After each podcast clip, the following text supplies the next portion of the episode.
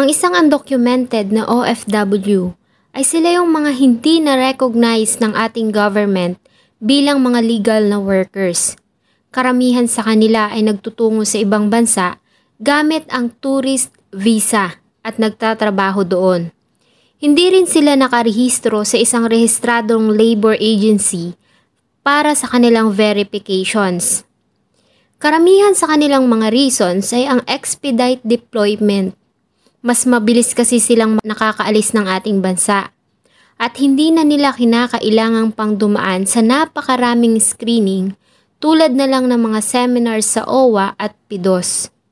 Ganon din ang mas maliit na expenses. Karamihan sa mga undocumented nating mga kababayan ay mga biktima ng mabubulaklak na bigbig ng illegal recruiters. Pinapangakuan sila ng mga ito ng mas malaking sahod at mas mabilis na deployment. Ngunit pag nasa ibang bansa na sila ay kabaligtaran ng kanilang dinadanas. Imbis na mataas na sahod, ay mas mababa pa ang kanilang nakukuha. Mas nagiging prone din sila sa pagmamaltrato dahil alam ng kanilang mga employer na hindi sila magsusumbong sa mga authorities. Ang kwento po na aking ibabahagi ay ang kwento ng ating kababayan na si Maria Sigrid Sanchez Santos na nakaranas ng pagmamaltrato at lubos na paghihirap sa kanyang mga employer at hindi siya makahingi ng tulong sa ating mga ahensya para sa mga OFW dahil sa isa siyang undocumented na worker sa UAE. Bago ko po simula ng ating story, sa mga bago po sa channel ko, please hit the subscribe button at pakipindot na rin po ang ating notification bell para ma-notify kayo sa mga bago nating upload na videos. July 2, 2021, habang nasa trabaho si Tatay Ariel Santos, ay nakatanggap ito ng tawag mula sa tanggapan ng Overseas Workers Welfare Administration o OWA. Ayon sa mga ito ay may balita na umano sa kanyang misis na si Maria Sigrid Sanchez Santos. Kinabahan umano siya nang marinig ang pangalan ng asawa. At nang tanungin naman niya kung ano ang nasabing balita, ay sinagot siya ng mga ito na hintayin ang tawag na manggagaling sa Department of Foreign Affairs at ang mga ito na ang magbibigay sa kanya ng detalye. Kaya naman ay agad siyang umuwi ng kanilang bahay at naghintay ng nasabing tawag mula sa personnel ng DFA. At around 5.30 ng hapon ay natanggap niya ang nasabing tawag at dito na nga niya nalaman ang pagkamatay ng asawa. Nagbigay din ng mga ito ng detalye tungkol nga sa nangyari sa kanyang asawa na si Sigrid o mas kilala sa tawag na Grace. Si Maria Sigrid Sanchez Santos ay tubong Pola Oriental Mindoro. Ngunit nang ikasal sa asawang si Ariel Santos noong June 8, 2001, ay nanirahan na ito sa San Luis, Pampanga at doon na sila bumuo ng pamilya. Simple lang ang buhay nila sa San Luis. Isang kargador at pahinante si Ariel at ang asawang si Grace naman ay isang manicurista. Ayon sa kanyang mga anak ay magaling umanong kumanta ang kanilang ina. Kaya naman ay isa sa kanilang libangan ay ang kumanta na magkakasama. Sa kanilang ina daw nila na ang kanilang talento sa pagkanta. Si Ariel at Grace ay biniyayaan ng limang anak, apat na babae at isang lalaki. Dahil nga sa kagustuhang makatulong sa kanyang asawa at para na rin sa mga anak, lalo na nga nasa kolehiyo na noon ang anak na babaeng si Mariel, ay sinubukan ni Grace ang kapalaran sa ibang bansa kahit pangadtutol dito ang kanyang asawa na si Ariel. Kaya naman inilisan ni Grace ang Pilipinas at nagtungo ng Qatar para magtrabaho doon bilang isang domestic helper. Okay naman ang naging trabaho ni Grace sa Qatar at nang matapos ang kanyang kontrata ay umuwi siya ng Pilipinas. Ngunit dahil nga sa nag-aaral pa ng kolehiyo ang anak na si Mariel at ang anak naman na bunso ay nasa elementarya pa lamang, ay muli itong nagpaalam sa kanyang pamilya na bumalik ulit sa ibang bansa.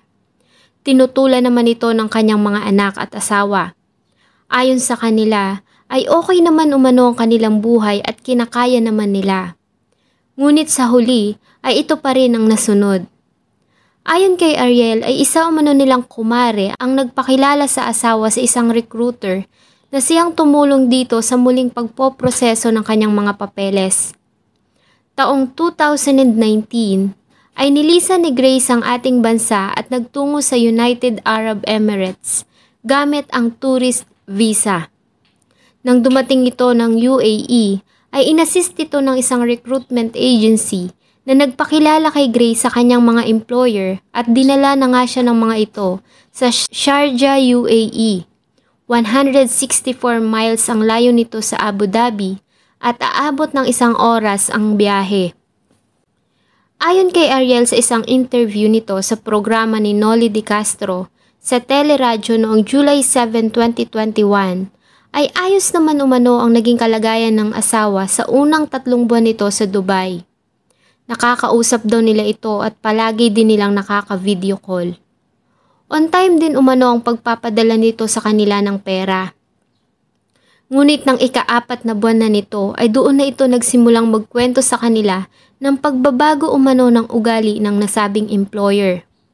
Hindi na binibigay ng mga ito ang kanyang sahod at lagi nang nadidelay. Kinumpiska din umano ng kanyang employer ang kanyang passport at maging ang kanyang cellphone. Kapag tumatawag siya sa pamilya ay imo ng kanyang amo ang kanyang ginagamit at binabantayan pa umano siya ng mga ito. Pinayuhan niya pa nga ito na tumakas ngunit mahigpit daw ang nasabing mga amo. Ayon naman sa anak nito na si Mariel, sa isang interview noong July 16, 2021, ay nagawa pa nga umanong magpasa ng video sa kanila ng kanyang ina kung saan ay kitang-kita nila na kinukulong ito ng kanyang amo at hindi pinapakain. Nakakaranas pa umano ito ng pambubugbog at hindi binibigay ang kanyang sweldo. Hindi naman sila makahingi ng tulong dahil sa ang kanyang ina ay isang TNT o undocumented. Kaya naman wala itong nagawa kundi tiisin ang ginagawang pagmamaltrato ng employer. Mag-i-expire na din naman umano ang tourist visa nito ng August at balak na nga nitong umuwi ng Pilipinas. Sa huli nilang pag-uusap na mag-ina ay kinuwento nito na nagtatalo sila ng kanyang employer dahil sa hindi pagbibigay ng mga ito ng kanyang sweldo.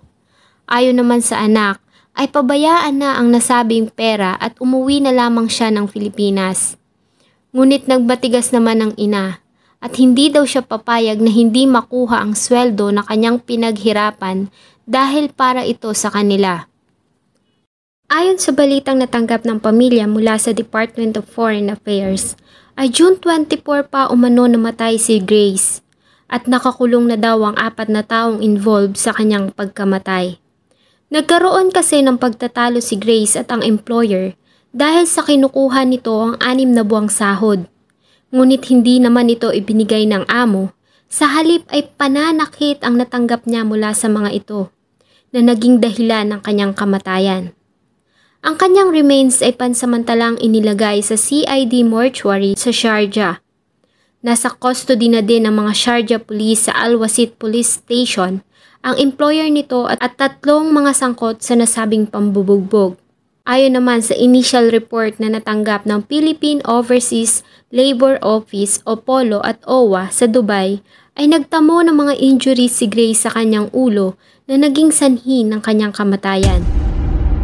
Nangako naman ang ating Department of Foreign Affairs na gagawin nila ang lahat para makamit ni Grace ang hustisya at tutulungan umano nila ang pamilya sa pag-aasikaso sa repatriation at kaso nito kahit pa nga sa ito ay isang undocumented na OFW. Sa isang interview ay sinabi rin ni Secretary Hans Leo Kakdak ang mga hakbang na kailangan nilang gawin. Una na nga dito ay ang pagsasaayos ng authorization para sa pagpoproseso ng repatriation ng remains ni Grace at maiuwi na ito ng Pilipinas.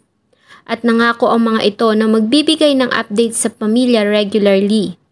Pinaimbestigahan din ng ang nasabing illegal recruiter na siyang nagdala kay Grace sa UAE. You know how to book flights and hotels. All you're missing is a tool to plan the travel experiences you'll have once you arrive. That's why you need Viator. Book guided tours, activities, excursions, and more in one place to make your trip truly unforgettable. Viator has over 300,000 travel experiences to choose from. Everything from simple tours to extreme adventures and all the niche, interesting stuff in between. So you can plan something that everyone you're traveling with will enjoy. Real traveler reviews give the inside scoop from people who've already been on the experiences you're considering. So you can plan with confidence. Free cancellation helps you plan for the unexpected. And 24 7 customer support means you can travel worry free. Download the Viator app now and use code Viator10 for 10% off your first booking in the app. Find travel experiences for you. Do more with Viator. Samantala, sa paggabay naman ng mga personnel ng DFA, ay tinulungan nila si Tatay Ariel at Mariel na magproseso ng kanilang mga documents para sa pagpunta ng mga ito ng United Arab Emirates para sa pagsasampa ng kaso sa nasabing mga sospek. August 2, 2021 ay sinalubong ng emotional na pamilya ang remains ni Grace sa Clark International Airport. Nagpasalamat naman ang ating DFA Undersecretary na si Sara Lu Ariola sa tulong na ibinigay ng mga UAE authorities sa ating mga Philippine Consulate sa Dubai para sa mas mabilis na repatriation ng remains ni Grace. Nagpaabot naman ng tulong at pakikiramay si Senator Rafi Tulpo Nagpadala ito ng team ng Rafi Tulpo in Action sa Pampanga at sumama pa nga ang mga ito na sumalubong sa katawan ni Grace sa airport. Nagbigay sila ng mga groceries na kakailanganin sa burial at ganun din ang 10,000 na cash na iniabot ng reporter kay Tatay Ariel. Naglabas naman ng sama ng loob ang kanyang mga anak dahil sa hindi umano nila nakilala ang ina dahil sa kalunos-lunos na sinapit nito. Nagtrabaho lang umano ang kanilang ina para sa kanila, ngunit ito ang nangyari.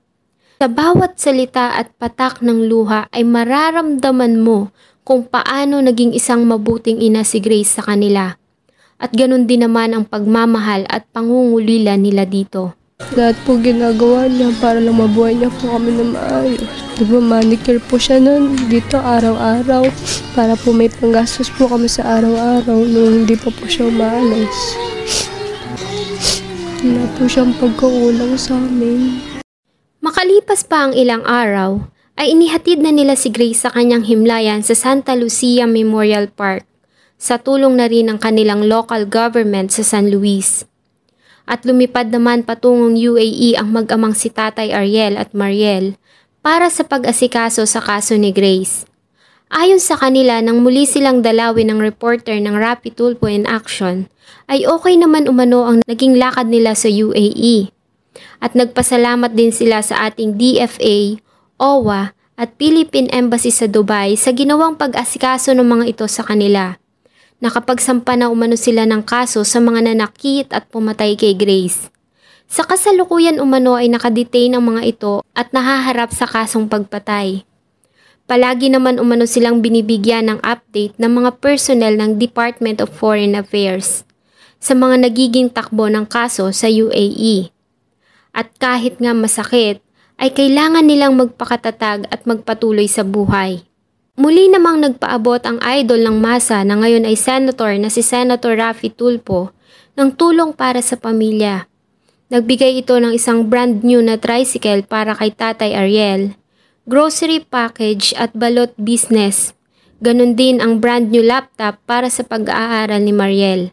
Nag-abot din ito ng 10,000 para sa kanilang business capital, 10,000 para sa prangkisa at 10,000 para naman sa kanyang mga anak. Nakakalungkot. Sana po ay maging aral ito para sa ating mga kababayan na nasa abroad at nagnanais po na magtungo sa ibang bansa. Dumaan po tayo sa legal na proseso para po maiwasan natin ang mga ganitong pangyayari at mas madali po tayong makakahingi ng tulong sa ahensya ng ating pamahalaan. Napakahirap po makipagsapalaran sa ibang bansa kasi iba po ang kanilang batas at mga paniniwala. Sana po ay nagustuhan nyo ang kwentong aking isinalaysay at nawa ay nasa mabuti po kayong kalagayan at kalusugan nasan man po kayong bahagi ng mundo. Maraming marami pong salamat sa patuloy na pagtangkilik ng akin pong mga video. Mabuhay po tayong mga Pilipino. Again, thank you so much po and see you on my next video.